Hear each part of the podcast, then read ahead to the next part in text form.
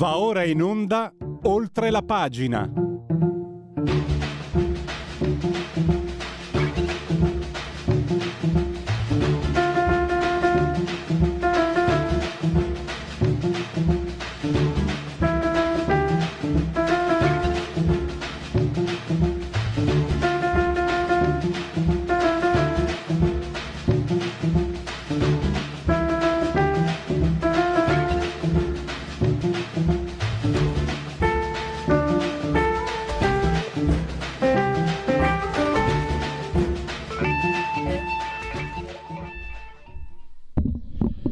Applausi arrivano per questa splendida sigla Iunomiache.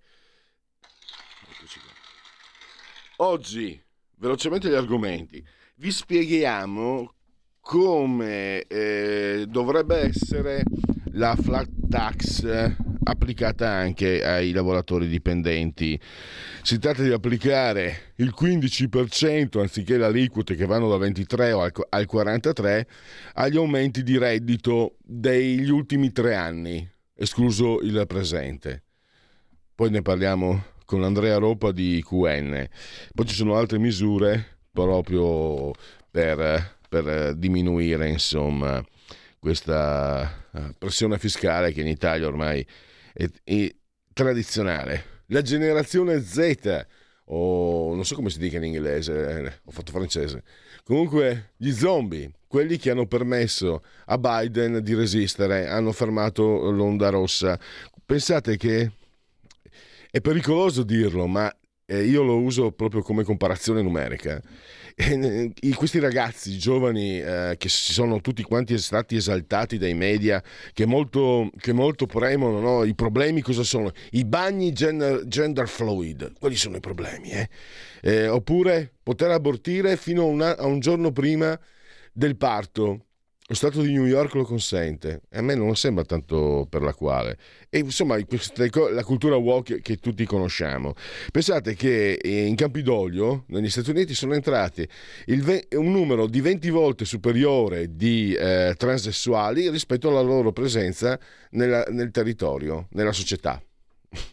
E addirittura è stato eletto un morto, pur di non votare un repubblicano, non ho votato un morto. Però questo non è successo in Florida. Fatemi salutare perché c'è Pietro De Leo in collegamento. Pietro, intanto ti saluto e ti do il benvenuto. Grazie, bentrovati, grazie a voi. Ecco Pietro, voglio mettere in condizione. Allora, tanto per cominciare, dovete sapere, voi ascoltatori di Radio Libertà, che l'ultimo collegamento Pietro ha preso anche una multa pur di essere presente ai suoi impegni con voi, quindi io direi un grazie particolarmente di cuore. Allora io ti ricambio con un aneddoto sapido. Tanti, un bel po' di anni fa intervistavo Nancy Dall'Olio, la moglie di Giuliano Ferrara, e mi è scappato un Florida che, quando ci pensiamo, anche il direttore Giulio Cainarca non sa se ridere o sputarmi in un occhio. Comunque in Florida il De Santis ha stravinto grazie anche alla sua battaglia molto forte. Ne parlo perché so che questi argomenti sono molto cari anche a De Leo, a Pietro, sì. Libero, Tempo, ma poi parleremo del tema specifico con lui, le legion d'onore, molto spostate a sinistra. E dicevo, lui ha praticamente lottato ferocemente contro la Disney perché è considerata ormai una corazzata woke. Ha tolto alla Disney tutti quanti quei benefici diciamo di tipo tasse, insomma, che aveva in Florida la Disney, e ha vinto la stragrande. Adesso, anzi, sapete cosa faccio? Glielo chiedo a Pietro e poi andiamo a parlare di Francia, perché Pietro ha fatto articoli anche sulle elezioni americane. Pietro, De Santis, benvenuto intanto e grazie ancora, e scusami ancora per averti fatto prendere la multa. Ma è colpa dei vigili, non è colpa tua. quello è sempre colpa dei vigili, quello lo sappiamo. Chi ha la divisa è sempre la colpa. Pietro, Cosa ne pensi tu? Io ho visto anche una reazione un po' scomposta da parte di Trump, no? Perché questo è il suo rivale interno, già sì. lo chiama DeSanctimonium, esatto. Perché Sanctimonium in inglese significa impostore, e addirittura sì. Lui che è un WASP ha usato un avvertimento di chiara matrice mafiosa. Io so delle cose su De Santis sì. Che forse nemmeno la moglie sa. Ecco, può rovinare tutto questo conflitto interno?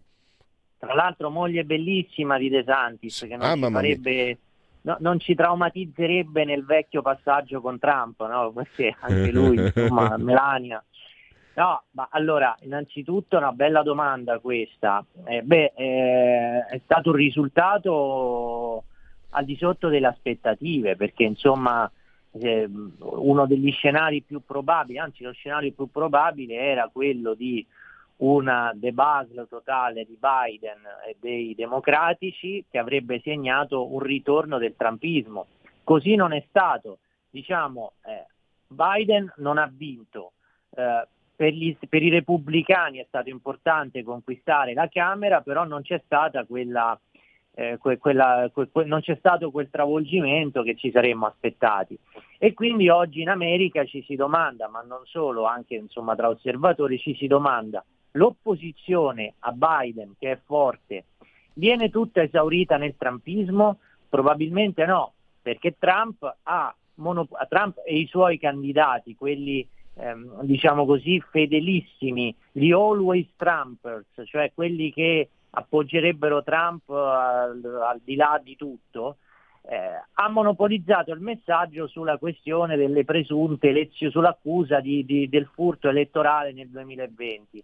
E sai bene, insomma, che, perché lo abbiamo visto anche in Italia con la sinistra, che quando si moralizza una campagna elettorale non funziona mai, perché poi alla gente interessa l'inflazione, interessa la sicurezza nei suoi quartieri, interessa che si controlli l'immigrazione. Quindi probabilmente il trumpismo autentico non esaurisce più quella domanda di alternativa a fronte della gestione Biden.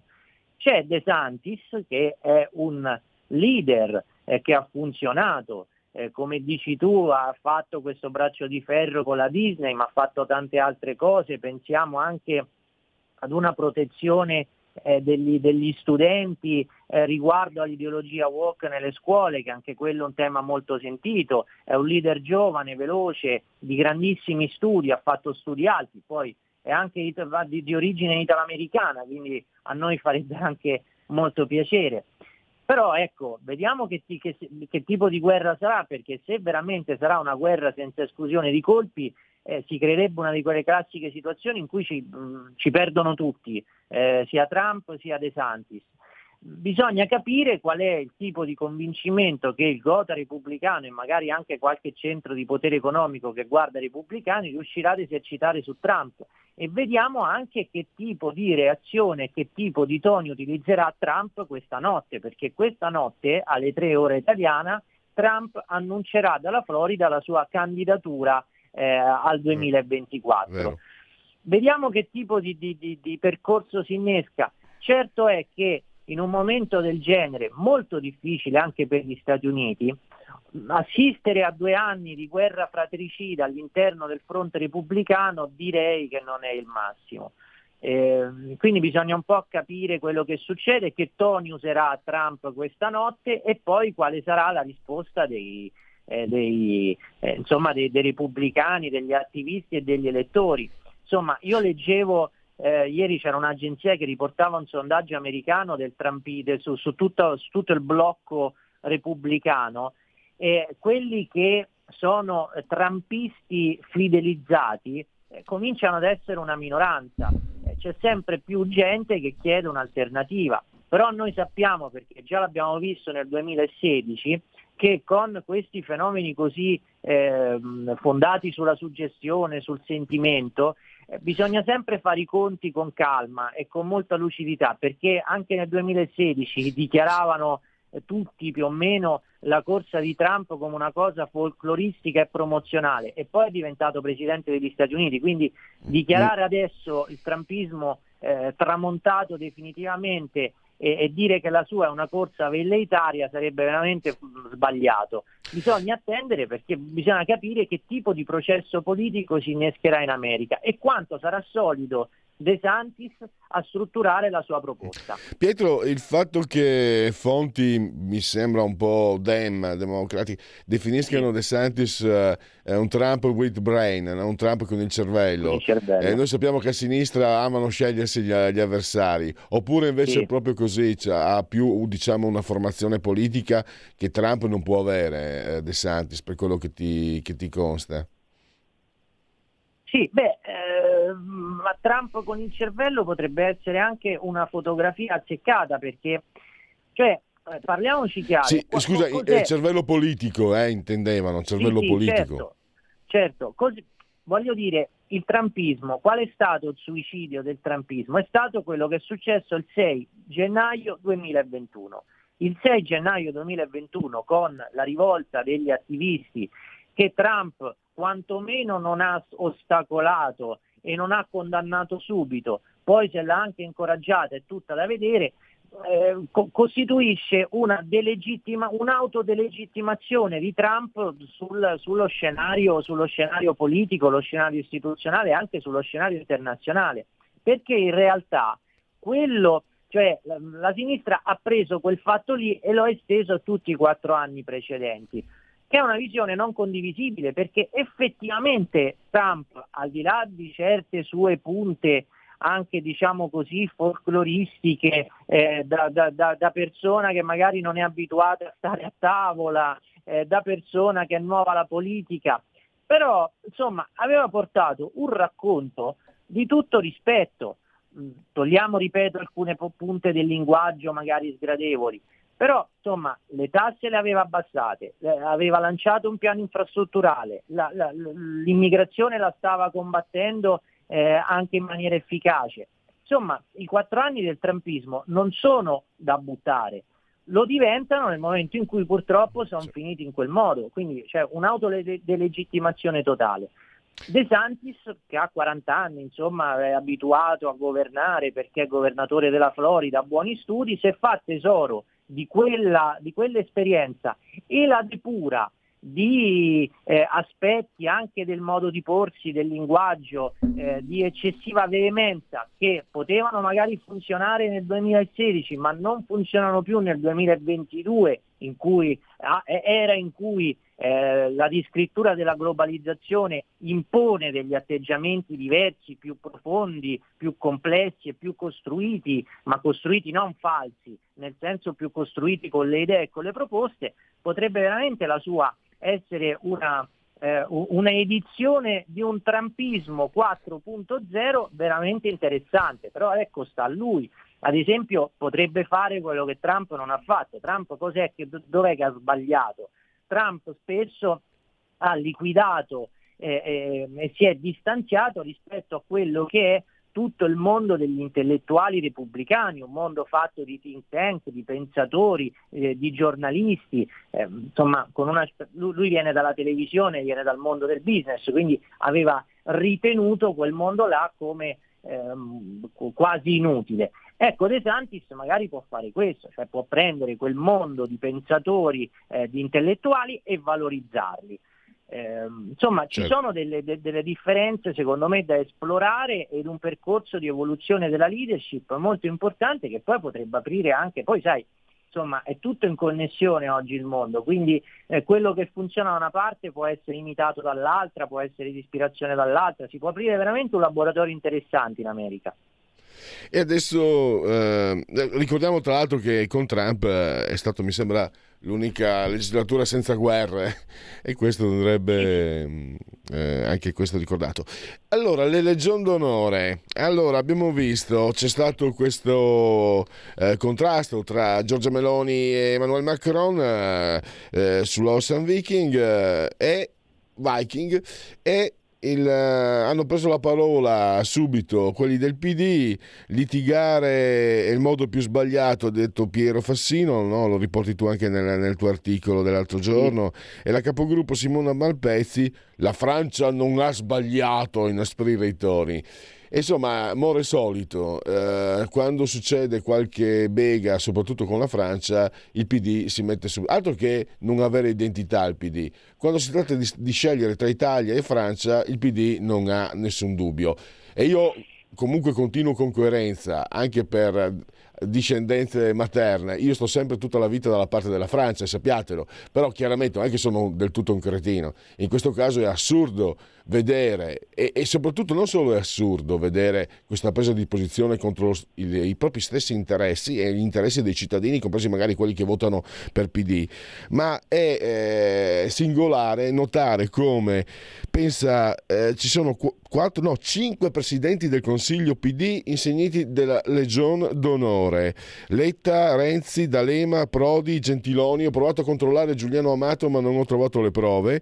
E poi ministri come Melandri, Veltroni, Bassanini, Pinotti, Emma Bonino, che non sarà del PD, ma siamo lì, lo stesso Piero Fassino ovviamente, quindi anche i segretari del PD, Franceschini, il sottosegretario Gozzi, che addirittura è stato eletto in Francia nell'Europarlamento, Sergio Cofferati, naturalmente non può mancare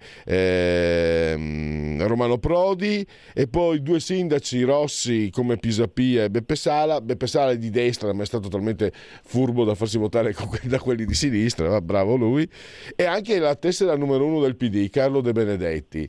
E qualcuno, cioè, è un ragionamento anche che mi ha stancato, ma certe volte mi esce da solo. A ranghi invertiti, insomma, l'Espresso, Repubblica, il Corriere, la Stampa, si farebbero delle domande, no, Pietro? Sì, si farebbero delle domande, ma tra l'altro l'abbiamo visto, no? Per mesi, per anni, quando hanno cercato le tracce di presunti finanziamenti della Russia alla Lega, finanziamenti che non sono mai stati trovati, non c'erano, sono stati fatti dei processi alle intenzioni, sono state vivisezionate le parole, quando poi nessuno nella Lega aveva mai messo in discussione l'interesse nazionale. Questi fanno esattamente il contrario, cioè come giustamente ricordi, ogni volta che c'è un contenzioso politico con la Francia si schierano a fare i paladini del francesemente corretto, nel senso che si schierano con la Francia, poi ragionano con questa categoria morale, ha ragione la Francia, l'Italia ha sbagliato, quando invece lo scenario è molto complesso. Perché innanzitutto, allora guarda, io voglio essere il più imparziale possibile, perché il tema immigrazione è un tema molto complicato. Allora, innanzitutto, quando ci sono due paesi confinanti europei che litigano, come è successo negli scorsi giorni, tappano una bottiglia di champagne tutti i vari dittatori che in giro per l'Africa utilizzano l'immigrazione come un'arma di condizionamento, un'arma geopolitica. Mi riferisco ad Haftar, mi riferisco allo stesso Putin che controlla diversi paesi africani, mi riferisco a Erdogan. Insomma, qua se l'Europa litiga per i ricollocamenti e per i confini, vuol dire che loro hanno piazzato il gol. E quindi questa è una cosa che non fa bene a nessuno. Primo elemento. Secondo elemento, però c'è anche una questione veramente patriottica e di interesse nazionale, perché contestualmente al dissidio con la Francia, che cosa è successo? Che la Francia ha chiuso il confine di Ventimiglia, riaccompagna senza controllare peraltro i documenti, quando le norme europee dicono un'altra cosa, dicono che se tu sorprendi un presunto un irregolare sul tuo territorio, devi tu verificare l'identità, non che lo riporti oltre il confine italiano e poi sono questioni dell'Italia. Non funziona così. Quindi secondo punto. Terzo punto, insomma, il confine bloccato a Ventimiglia ha creato molti disagi anche agli italiani. Io oggi ho intervistato Toti sul Tempo, che mi ha spiegato un po' la situazione. Ci sono sia gli italiani che lavorano oltre confine, ma anche i negozianti di Sanremo, di Ventimiglia, quelli che vendono i vestiti del Made in Italy o che vendono prodotti agroalimentari, che per giorni non hanno più avuto clientela francese. Quindi sono danni che l'Italia subisce da un atteggiamento eccessivo della Francia. Mettersi a fare i maestrini con la penna rosso, bianco, blu e fare i paladini del francesemente corretto è un danno all'Italia. Diciamo che il PD di danni autoinflitti all'Italia è abbastanza esperto, però ecco, se poi andiamo a vedere le legion d'onore, alcune sono state restituite per la questione Regeni, se andiamo a vedere le legion d'onore, se andiamo a vedere anche iniziative assunte dai governi di centrosinistra e per fortuna sventate, mi riferisco in particolare al trattato di QN ai tempi del governo Gentiloni, capiamo come da parte della sinistra c'è una certa propensione a sostenere le ragioni francesi a scapito dell'Italia. Siccome, come si dice nei proverbi, no? Due indizi fanno una prova, o tre indizi, adesso non mi ricordo, fanno una prova, qui di indizi ce ne sono parecchi, e quindi è proprio un'evidente volontà politica di privilegiare la Francia nelle sue rivendicazioni verso l'Italia. Ecco, poi dopo sta agli elettori, agli ascoltatori fare le loro valutazioni. Direi che le cose mi sembra stiano proprio così. Pietro, abbiamo terminato lo spazio. Spero che stavolta tu non debba pagare dazio, perché a questo punto non ci faremo intimidire comunque. Pietro, quando se hai occasione di salire a Milano sarò il primo a sdebitarmi, perché quella multa sta sul gozzo anche a me sinceramente. Allora, non è un fatto pecuniario assolutamente, non sono così venale, è anche una questione di principio, anche perché mi hai spiegato come sono andate le cose, quindi, e conoscendoti poi figuriamoci. Comunque cercherò di non tornare più sull'accadimento. Grazie allora a Pietro De Leo del Tempo, di Libero, e a risentirci al più presto. Grazie, buon proseguimento, buon lavoro. Un mondo oltre l'immaginazione. Un viaggio oltre ogni confine. Comincia l'avventura. Ma è solo un'ora. Con Vincent. Movie Time. Ogni sabato dalle ore 16. La prossima volta che vai in vacanza, sia così gentile da farci sapere dove va. Se ti dicessi dove vado, non sarebbe una vacanza. Stai ascoltando Radio Libertà, la tua voce libera, senza filtri né censura. La tua radio.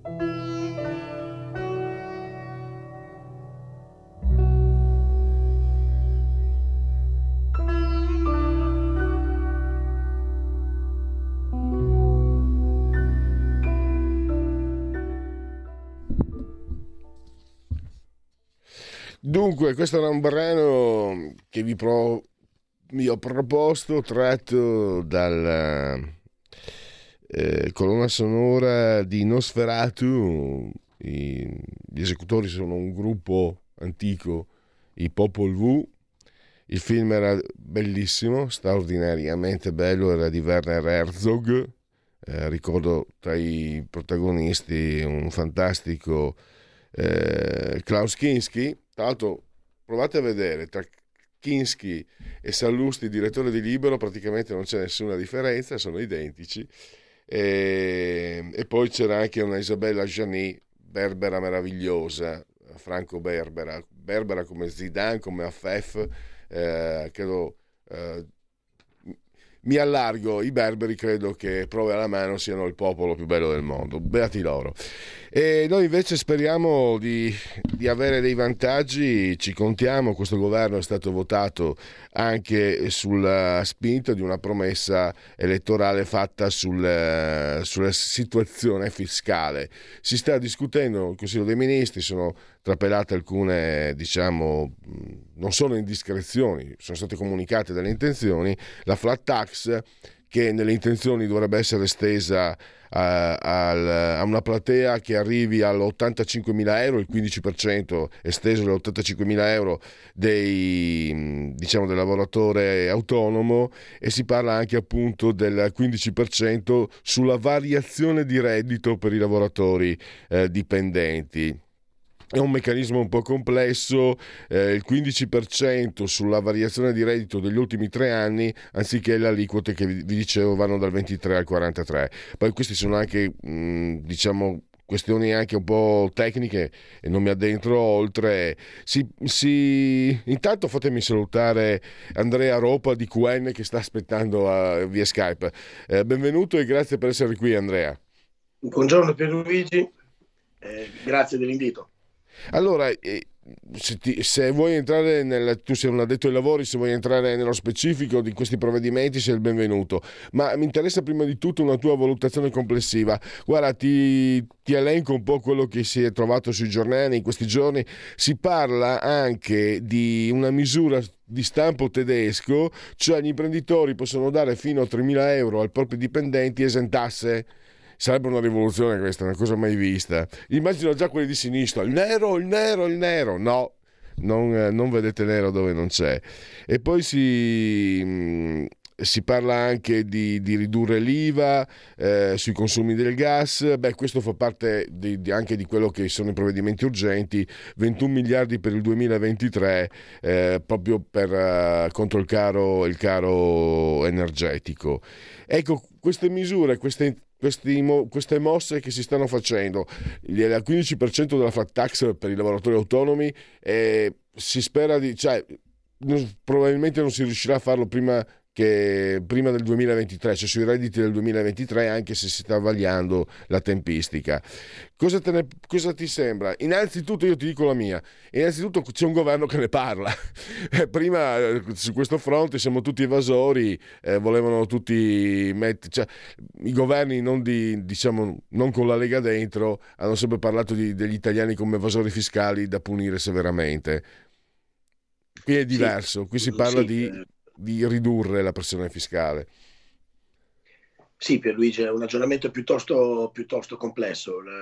Partiamo sicuramente dall'assunto che è già importante comunque che se ne parli, visto che negli ultimi anni si è andati a colpi di slogan, si è perfino messo mano a una parzialissima riforma togliendo uno dei 5 scaglioni, riducendoli a 4 gli scaglioni di tassazione dell'IRPEF, ma sostanzialmente è cambiato molto poco.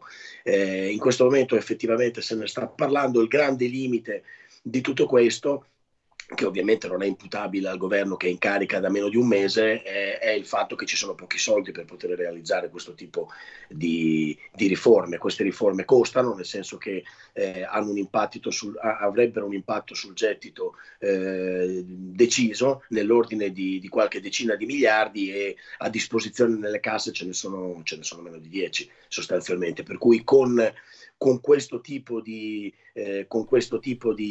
budget sostanzialmente prima del 2023 difficilmente si potrà riuscire a fare qualcosa. Certo, sono misure che in qualche modo possono spostare il livello di redistribuzione del reddito in maniera significativa all'interno del nostro paese, per esempio per quello che riguarda i lavoratori autonomi, come dicevi tu prima, che già adesso per la verità possono fruire in parte di una tassazione tipo flat.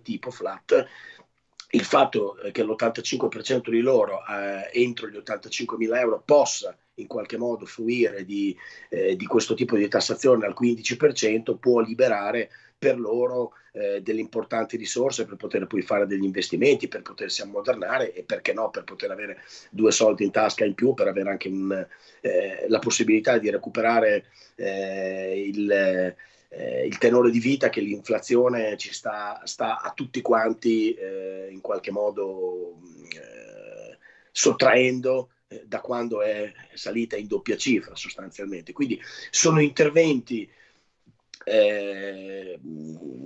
che facevano parte del programma e che in questo periodo si stanno mettendo a punto.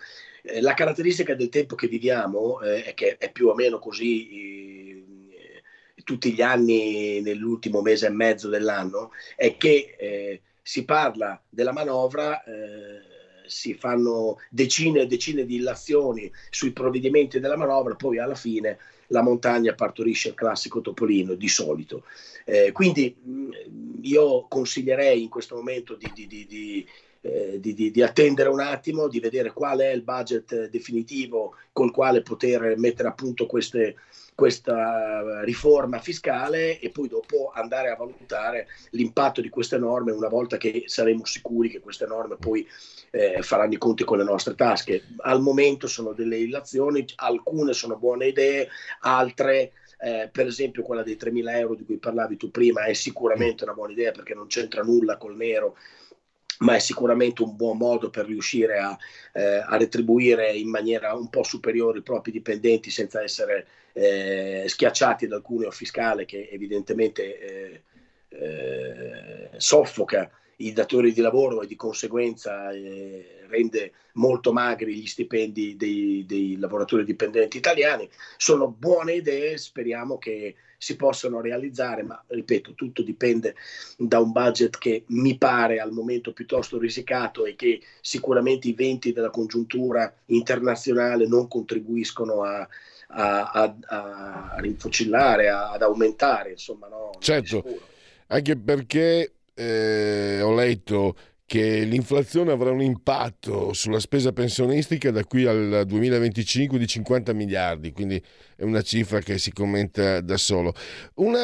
Prima di chiederti ulteriori riflessioni sulla flat tax, ho letto che si pensa anche al cuneo fiscale e che il governo starebbe pensando, per non andare, diciamo, per non attingere dalle casse che sono comunque non esangui, sono vuote, si andrebbe a riconfigurare il 4-5% dei 1.000 miliardi di spesa pubblica. In pratica tagli, credo, non di poter leggere. Cosa ne dici, Andrea? Mi sembra una buona idea. Questo mi sembra uno dei punti qualificanti di questa mini riforma fiscale, cioè il fatto di andare a individuare risorse in maniera trasversale da diversi centri di costo per poter risparmiare soldi da mettere nel taglio del cuneo fiscale. Perché il taglio del cuneo fiscale è il focus dell'intervento fiscale da fare, a mio modo di vedere. Cioè le tasse sul lavoro sono eccessivamente alte, il lavoro viene considerato come un bene di lusso, non è un bene di lusso evidentemente, è chiaro, no? Basta leggere il primo articolo della Costituzione italiana, ma viene tassato come se fosse un bene di lusso. Ecco, bisogna trovare il modo di ridurre il margine di tassazione sul lavoro e per ridurre questo margine di tassazione sul lavoro sono leciti interventi su dei centri di costo che spesso sono fuori controllo o che comunque possono consentire senz'altro di recuperare qualche miliardo da mettere nell'abbassamento delle tasse sul lavoro, perché questo, ripeto, fa bene non soltanto alle imprese, ma fa bene soprattutto alle buste paga dei lavoratori, e questo evidentemente accende anche la possibilità di avere un potere d'acquisto maggiore, cioè accende la possibilità di avere in tasca qualche soldo in più da spendere evidentemente. Volevo chiederti un altro...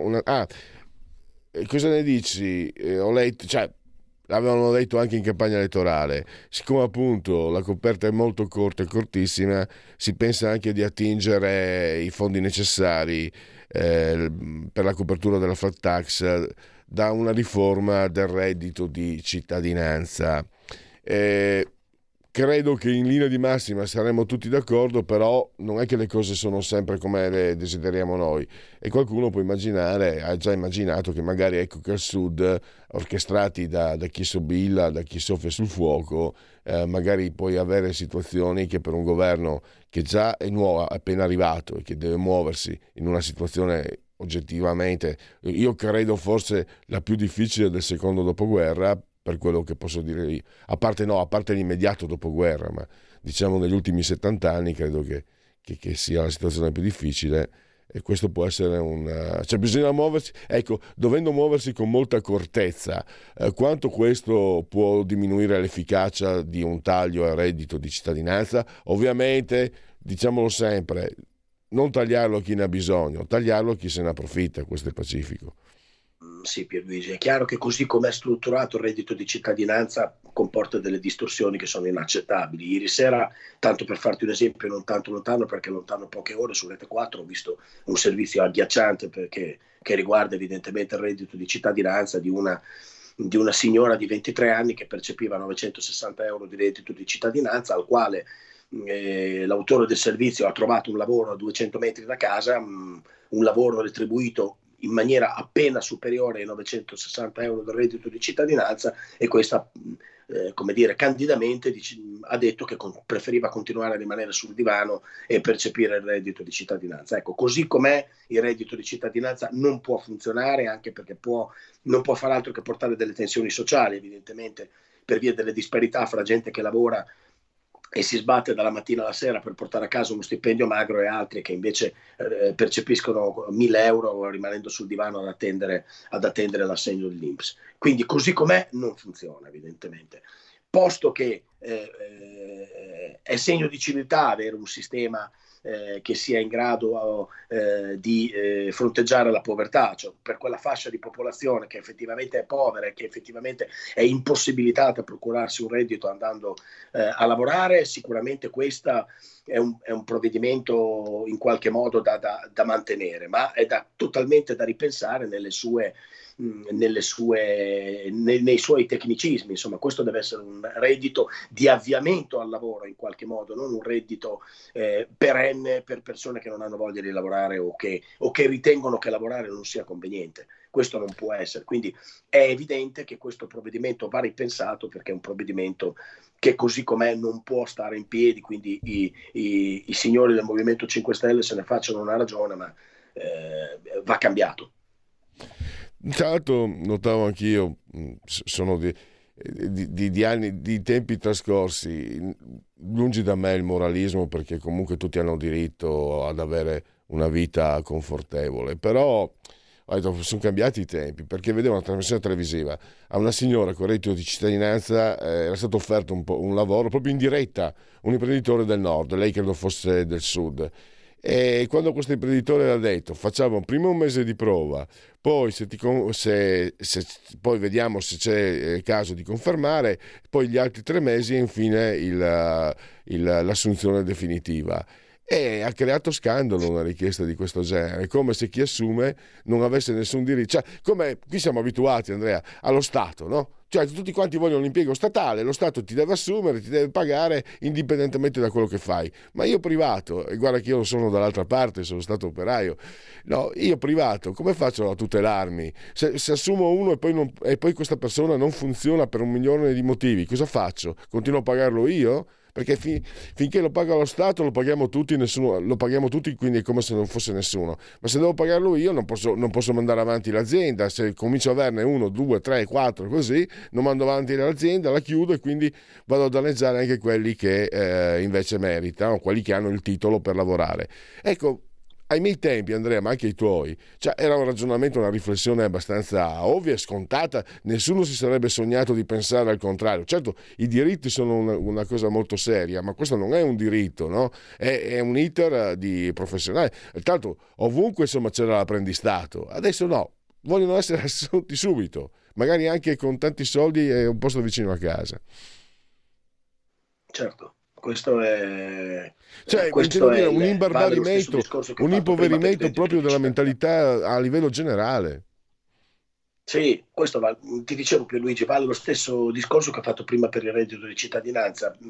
La cosa importante da fare è trovare un punto di equilibrio, un punto di sintesi fra aiutare le persone che effettivamente hanno bisogno o che non possono lavorare. Perché esistono delle persone che sono impossibilitate a lavorare, ma non come la signora che ho visto ieri sera sulle T4 che non voleva andare a lavorare perché non aveva la patente. La patente se la prenda, oppure prenda l'autobus o la metropolitana, visto che a Napoli c'è. Ci sono delle persone che sono oggettivamente impossibilitate a lavorare per motivi di salute. Allora a quel punto quelli sono disponibili ad aiutarli, ma... si tratta di trovare appunto una sintesi fra aiutare le persone che hanno effettivamente bisogno e invece, invitare quelle persone che sono nelle condizioni di lavorare ad alzare il sedere dal divano ed andare a cercarsi, ed andare a lavorare, ed andare a cercarsi un lavoro come fa poi la maggior parte delle persone, evidentemente, perché parliamo comunque di una fascia limitata di popolazione. Questo è. Dobbiamo trovare una sintesi e io credo che il compito di questa riforma del reddito di cittadinanza, alla quale sicuramente metterà mano il governo, sia proprio questo, trovare un elemento di sintesi, non cancellarlo, non buttare il bambino con l'acqua sporca, ma trovare un modo affinché questo reddito di cittadinanza sia uno strumento più giusto e più efficace. Comunque il consenso che avevo visto in studio anche tra quegli astanti mi ha fatto capire come mai i 5 Stelle abbiano preso così tanti voti, e in realtà non si parla di diritti, secondo me sono capricci, un sindacalismo becero che ormai dagli anni 70 ha cominciato a staccarsi dagli interessi autentici del lavoratore, un rivendicazionismo di facciata che poi alla fine premia solo i furbi, perché alla fine siamo lì, no? I furbi verranno premiati, e tu, fesso, che sei andato lì ad abbaiare insieme agli altri, te resti fuori dalla cuccia al freddo e con la ciotola vuota, gli altri sono dentro e festeggiano la facciaccia tua. Vabbè, però cosa devo dire? Non tocca a me fare il moralista. Prima di rimane arrabbiato, Pierluigi, quello è il discorso, capito? E alla lunga, quando tu hai la ciotola vuota e sei lì fuori al freddo e sei arrabbiato, alla lunga poi diventi un problema anche tu, però dopo. Ah, sì. Cioè, quindi c'è un limite che non è lecito superare. Riflessione saggia. Io saggio non sono. Andrea, volevo chiederti, la flat tax, no? Le obiezioni, è incostituzionale, premia solo i ricchi, però no, io ti dico, dalla mia parte l'obiezione è quella che ho sentito anche da parte di Salvini, degli esponenti anche che seguono queste tematiche. Naturalmente ci sono quelli come Armando Siri, spiegano per filo e per segno. Io sono fermo a questo. È stata già applicata, già funziona per una fetta piuttosto importante di artigiani. Non abbiamo visto ingiustizie, incostituzionalità, premialità per i ricchi. Io mi ricordo che avevo capito un po' fischi per fiaschi, un ascoltatore era intervenuto e io avevo capito male, poi ci siamo chiariti. Lui, artigiano, spiegava che grazie alla flat tax era riuscito a comprarsi la macchina nuova. E insomma, butta via, cioè non è una cosa cattiva, poter avere un po' più soldi per vivere anche un po', perché poi se tu spendi, no, ragionamento banale, ovvio, ma giova ricordarlo, se tu spendi ci sono altri che a loro volta lavorano e guadagnano e quindi a loro volta spendono, e questo è il meccanismo virtuoso della società di mercato, insomma. Sì, Pierluigi, allora guarda, per fare questo ragionamento bisogna tornare al dettato costituzionale che parla in effetti di un sistema fiscale che è informato ai principi non della proporzionalità ma della progressività, il che significa che chi più ha e più deve pagare, quindi effettivamente ci può essere un profilo di costituzionalità per quello che riguarda una tassa piatta per tutti in cui uno paga proporzionalmente, cioè il 15% a prescindere dal reddito che genera, e quindi un profilo di costituzionalità ci può essere. Da qui a definirlo incostituzionale ce ne passa. Ricordatevi che la Costituzione dice anche che la Repubblica che l'Italia è una repubblica democratica fondata sul lavoro, quindi non dimenticatelo mai. Per cui prima di definirlo anticostituzionale ci penserei un attimo.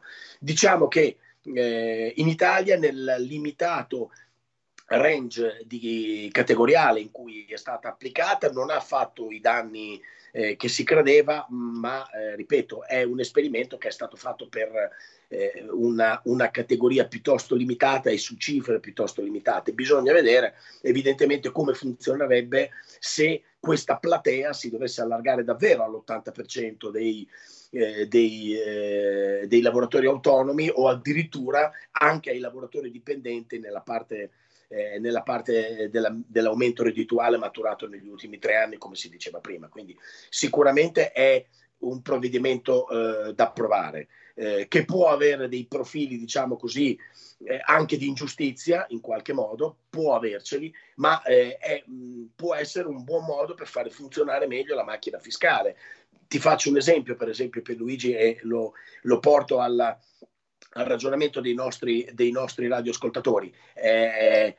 Anche la legge fiscale, anche la legge elettorale che abbiamo è ingiusta, nel senso che non è che tutti i voti che sono stati dati dai cittadini italiani vengono proporzionalmente divisi all'interno del Parlamento.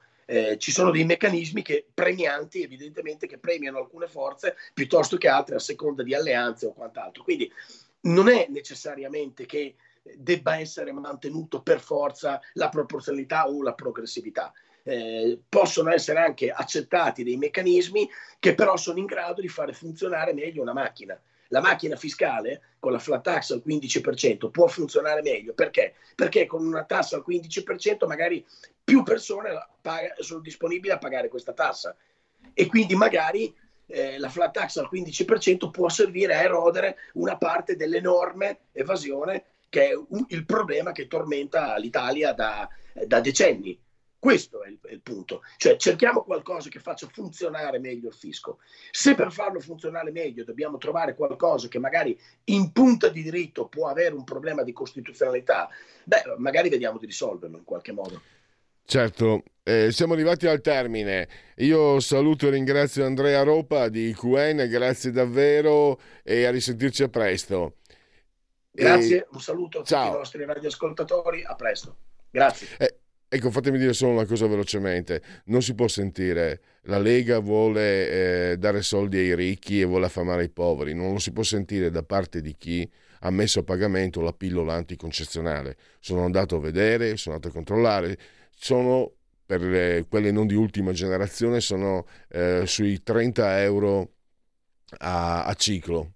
Vuol dire che una famiglia dove magari mamma e 2 figlie sono 100 euro al mese, e se magari in quella famiglia entrano 1200 euro e anche 1500, 100 euro sono tanti, quindi chi è che affama i poveri? Ciao.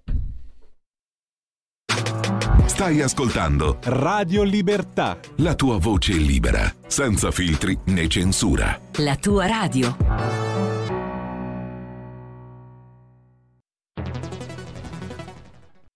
C'è chi te la racconta sbagliata e chi te la racconta male. C'è chi te la racconta tagliata e chi te la racconta al contrario e chi non te la racconta affatto. QDS te la racconta giusta. Ogni giorno la tua terra, il suo presente, le sue attese, la sua volontà di rinascita. Leggi, abbonati, scegli Il Quotidiano di Sicilia. L'informazione giusta per crescere insieme.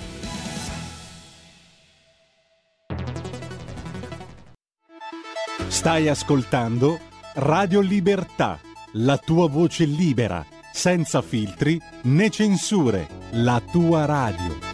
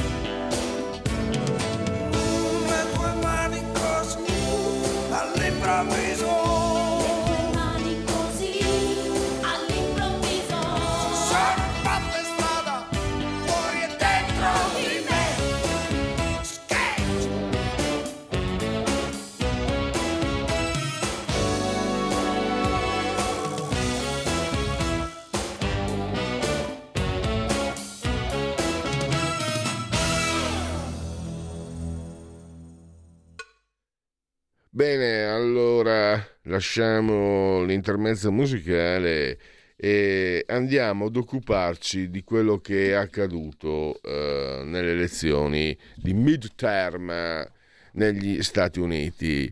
E parliamo di generazione Z, non so come si dica in inglese perché, ripeto, italiano, friulano, veneto, francese, un pochino appena latino, ma inglese zero. Sta di fatto che si tratta della generazione che ha permesso a Biden e ai suoi di tamponare la famosa ondata rossa che tutti si aspettavano. Però c'è un segnale dalla Florida. De Santis ha dato un esempio, perché la sua battaglia contro la Disney, che è una corazzata woke, per togliere i benefici fiscali, insomma i benefici in genere che la Disney godeva in Florida, perlomeno si può dire che non lo ha danneggiato, ma probabilmente lo ha anche molto favorito. È un bell'articolo che trovate sul sito del Centro Studi Machiavelli, è firmato da Emanuele Mastrangelo, che è caporedattore di... correggimi, caporedattore o... di sì, Storia in Rete, redattore capo di Storia in Rete, sì. Che è una pubblicazione molto molto interessante.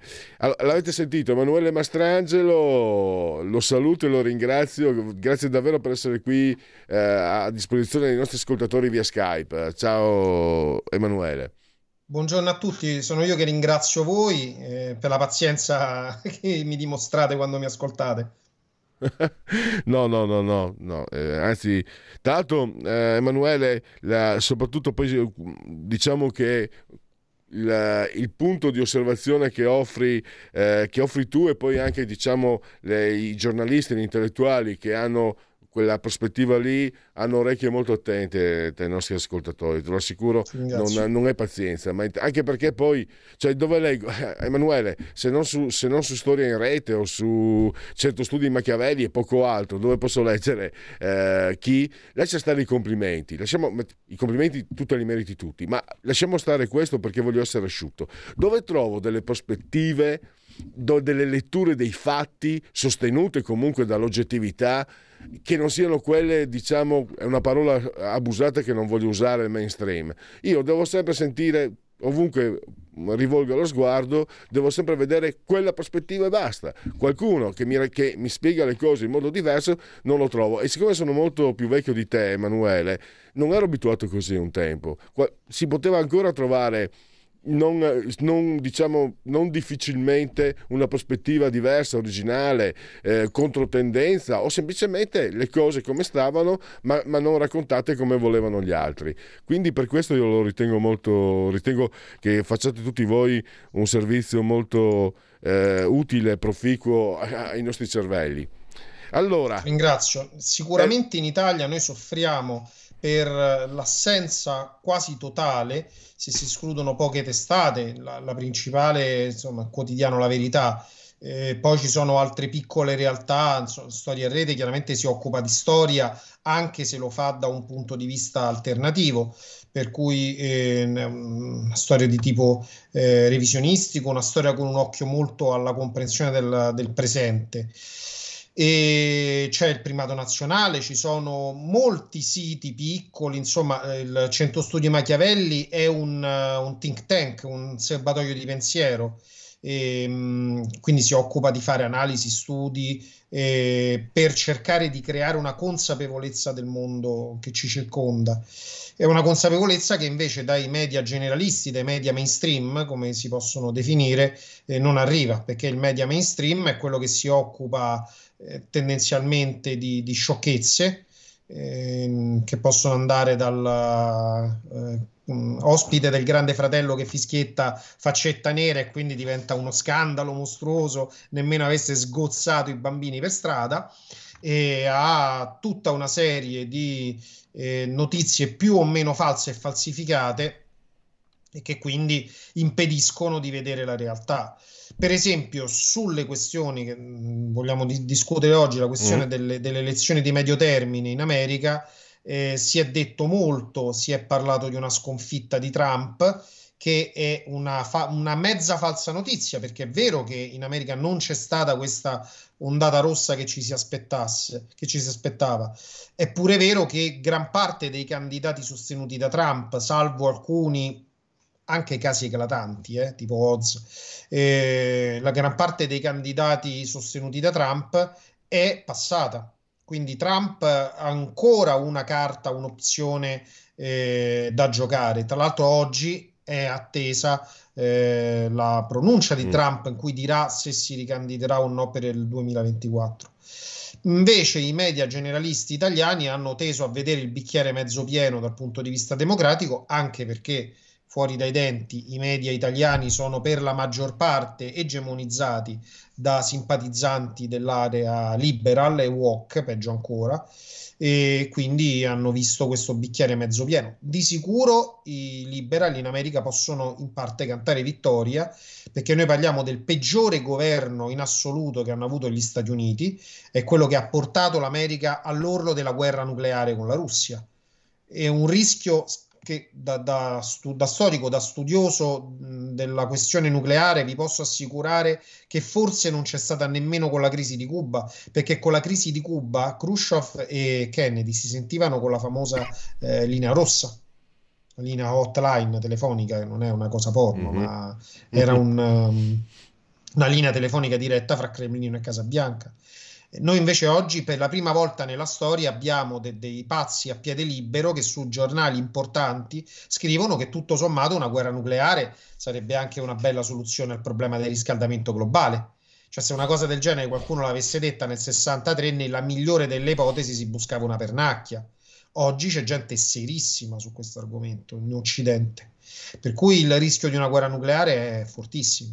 Noi abbiamo un presidente che saluta gli amici invisibili alla fine dei suoi discorsi, che si perde le parole, chiaramente affetto da demenza senile anche grave, che ha scandali familiari come Camilla Parker Blow, figlio, che ha portato l'America in una crisi di inflazione senza precedenti, che per la prima volta vede il prezzo della benzina, che in America è molto più importante che da noi, perché l'americano medio, a parte il newyorkese che ordina e si fa portare dallo sherpa a casa, dal risciò a casa il pranzo etnico, la maggior parte degli americani vive in contesti urbani dove, se ti devi spostare per comprare un litro di latte, devi prendere la macchina e fare 10 chilometri per arrivare al più vicino mall. Quindi il prezzo della benzina è qualcosa che pesa tantissimo sulle tasche degli americani.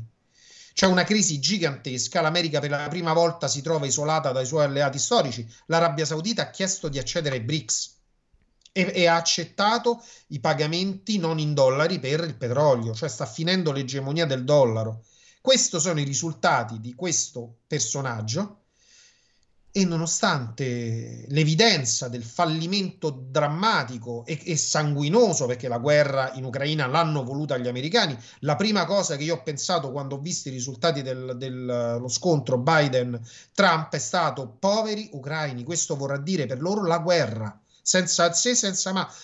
La Siria per fortuna ancora non l'hanno toccata, io mi aspettavo guerra in Siria e in Ucraina, per fortuna scusate se dico questa bestialità, ma per fortuna c'è stata solo in Ucraina, in Siria ancora no, ma ce la potremmo aspettare. Questo personaggio, che passerà alla storia come probabilmente uno dei peggiori presidenti degli Stati Uniti, insieme a Bush Junior, a Obama e a Clinton, questo personaggio è stato confermato nelle sue politiche da un'ondata appunto di elettori della cosiddetta generazione Z. Cioè, la generazione Z è quella che va più o meno fra i 18 sono gli elettori, 16 e i 23 anni, che sono andati a votare in massa per il Partito Democratico, essenzialmente per motivi ideologici, e cioè i diritti trans e l'aborto libero.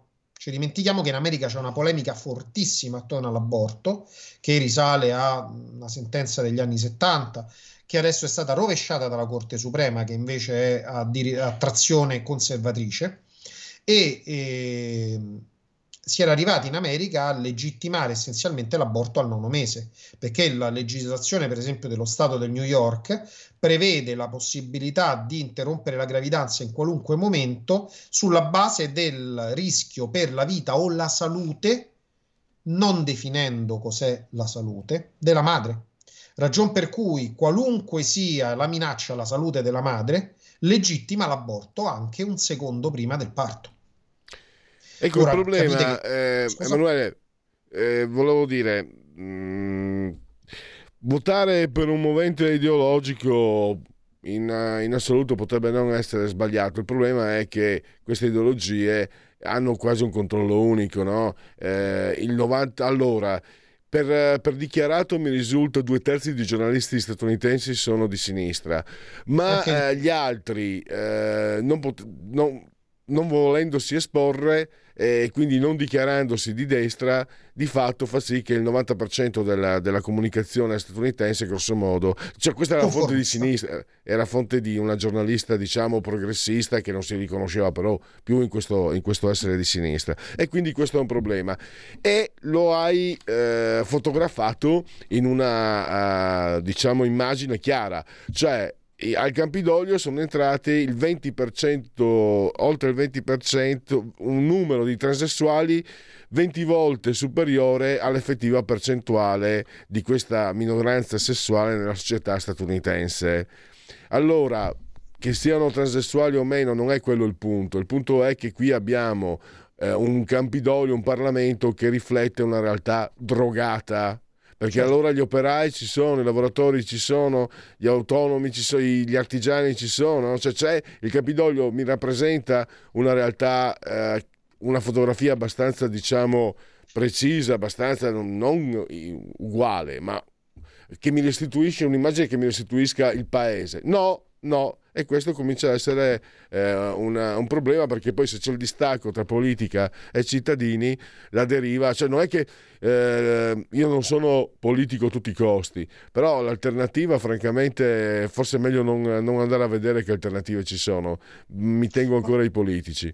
Il problema della sinistra liberal, sostanzialmente la sinistra liberal nasce con la presidenza Clinton alla fine degli anni 90, ed è una politica improntata al politicamente corretto. Quando la sinistra ha smesso di difendere i diritti reali delle classi lavoratrici, si è dovuta inventare una nuova ragione sociale. Questa ragione sociale l'ha trovata in tutta una serie di battaglie legate al politicamente corretto, all'ideologia woke in America. Woke significa, diciamo, sveglio, nel senso che io mi sono risvegliato dall'oppressione, boiate, sei un povero rincoglionito, che ha cercato di dare dei succedanei particolarmente fanatici. Faccio un esempio pratico. In Spagna, subito dopo la fine del regime di Franco, hanno governato per credo 15 anni i socialisti, e non hanno mai pensato di buttare giù le statue di Franco, di cambiare i nomi delle strade, se non quando strettamente necessario a determinate circostanze. Dopo i socialisti ha governato il Partito Popolare, che idem con patate ha pensato di non toccare questo retaggio storico. Aggiungiamo che il franchismo si è chiuso in maniera relativamente indolore, salvo qualche attentato dell'ETA, e quindi c'è stato un passaggio di poteri essenzialmente dolce dalla dittatura alla monarchia democratica costituzionale. Ecco, quando, scusa, chiudo l'esempio, quando si affaccia lo zapaterismo, cioè il governo di ve lo ricordate, Zapatero, che inizia a essenzialmente fare delle politiche liberiste, cioè licenziamenti, dumping salariale, riduzione di quelle che sono i diritti sociali che il franchismo aveva largamente distribuito, insomma, perché era un regime di destra sociale, come potremmo definirla noi all'italiana, insomma. Ha dovuto sostituire queste politiche di sinistra, le ha dovute sostituire con alcune cose che sono l'apertura alle droghe libere, alle teorie LGBT, all'omosessualismo imposto, cioè qui non parliamo di abolizione delle persecuzioni, ma qui parliamo di imposizione di determinati punti di vista, appunto dal gender fluid alla teoria del genere al cosiddetto matrimonio omosessuale. E infine, guardate come sono bello qua nella foto da giovane, e infine alla distruzione tramite cancel culture dell'eretaggio franchista, per cui le statue, addirittura i monumenti, i cimiteri, e adesso si va addirittura a voler distruggere la Valle dei Caduti, che peraltro è un luogo sacro perché è un cimitero e c'è un'abbazia. Questo è dato in pasto al popolo, cioè al popolo gli si dice: non hai pane? Guadagni 400 euro al mese facendo il ciclofattorino? Beh, mangia le statue buttate giù. E questo è avvenuto anche in America. In America essenzialmente i giovani che non hanno prospettiva, la maggior parte di quelli della generazione Z è gente che studia all'università indebitandosi loro e i loro genitori con la prospettiva di andare a fare il cassiere in un fast food, e quindi non ripagheranno mai debiti mostruosi, perché l'università Emanuele, ti devo interrompere, interrompere perché abbiamo un poco più di un minuto e mi premeva l'esperienza in Florida, De Santis, a cosa può insegnarci, no? Tu dici che è un esempio da seguire e temi il fatto che Trump si sia messo di traverso, no? Lo chiama DeSanctimonious, no? Storpiandone il cognome, l'impostore, e addirittura Trump lo sta ricattando dicendo sono delle cose che nemmeno la moglie sa. Scusami? No, il Trump che ha detto anche so cose di De Santis che non sa nemmeno la moglie, è un ricatto bello e buono. Loro sono due galli nel pollaio, essenzialmente combattono fra di loro per la candidatura nel 24. De Santis ha fatto quello che da noi, diciamo, il centrodestra non capisce che bisogna fare, e cioè ha avuto il coraggio di colpire l'ideologia woke a viso aperto, di colpirla pesantemente dove gli fa male, per esempio la Disney, che è andata in urto con il governo della Florida nel momento in cui ha definito la propaganda LGBT come uno dei suoi pilastri, ha deciso di inserire un personaggio gay o trans in ogni suo lavoro. E quindi questa cosa ha particolarmente urtato il governo conservatore della Florida, sono arrivati in urto e De Santis gli ha tagliato i privilegi fiscali, per cui Disneyland, che aveva dei privilegi fiscali fin dai tempi di Walt Disney, che peraltro se vedesse come è ridotta la sua compagnia gli darebbe fuoco, e gli ha tagliato i finanziamenti, i privilegi fiscali, quindi si può affamare la bestia.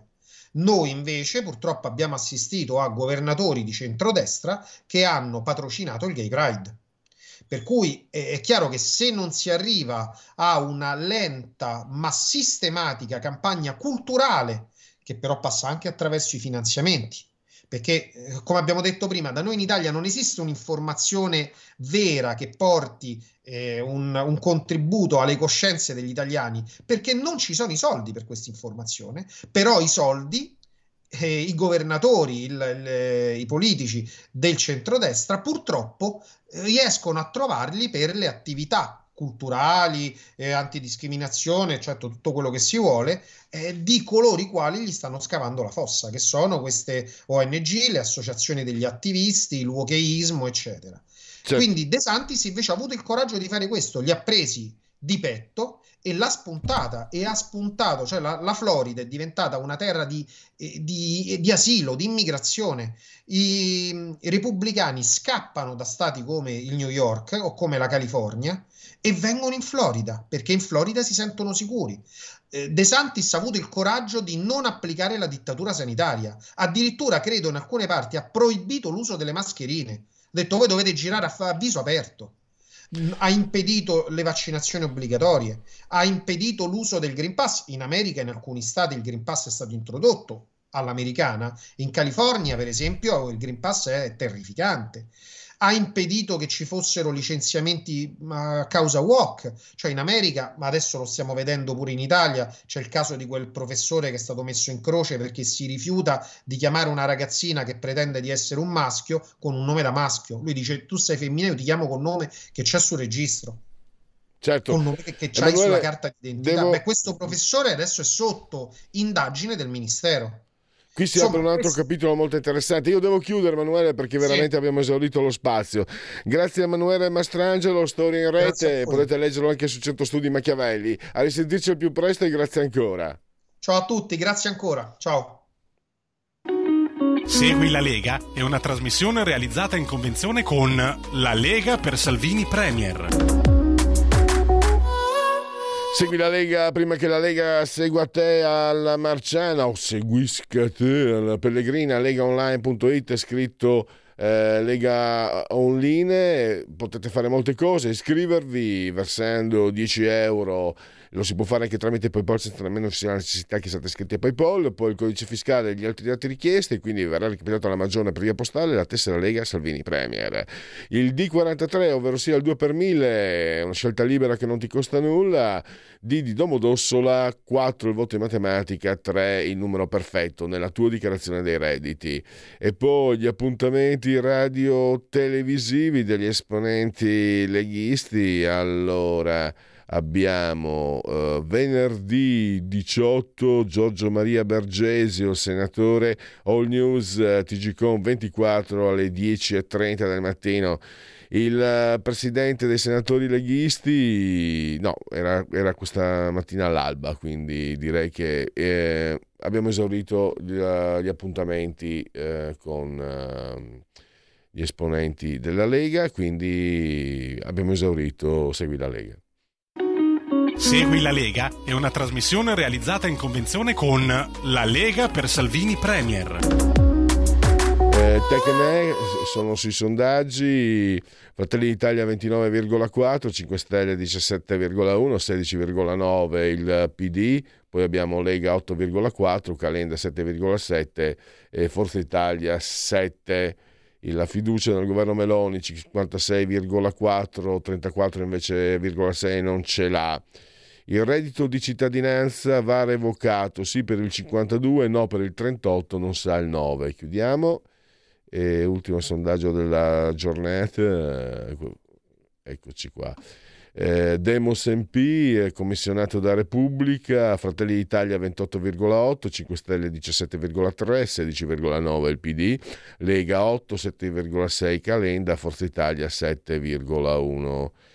I leaders, i voti 71 Draghi, 59 Meloni, 44 Conte, 40 Bonino, 40 Tajani, 35 Salvini, Berlusconi 31, Calenda 30, Letta 26, Renzi 23, Fratoiani 22, Bonelli 20, Grillo 13. Chiudiamo e andiamo in forma unplugged. Abbiamo un minuto e mezzo, due.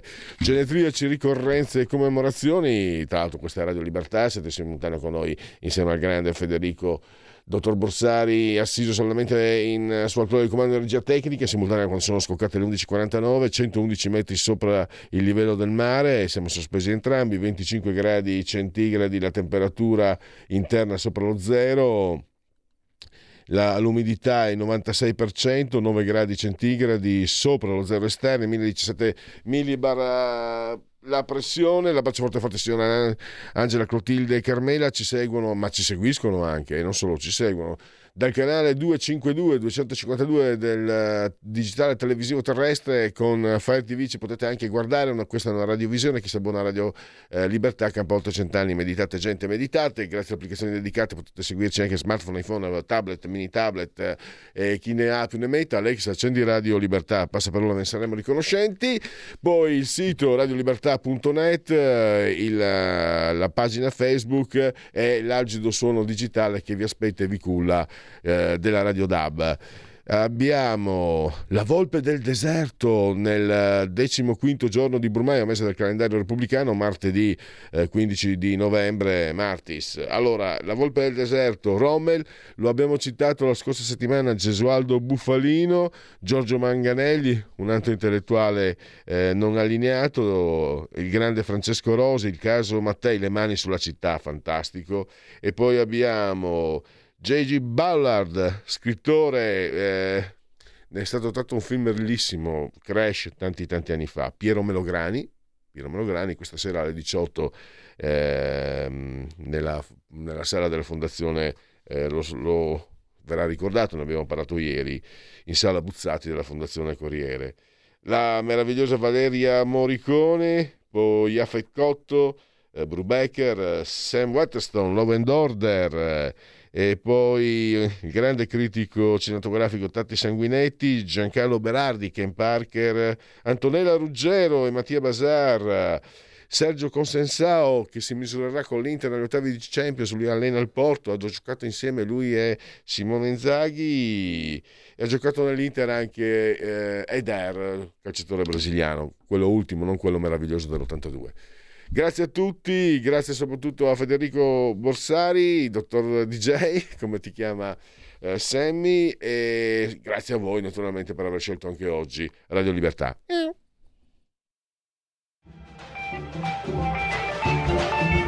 Avete ascoltato Oltre la pagina.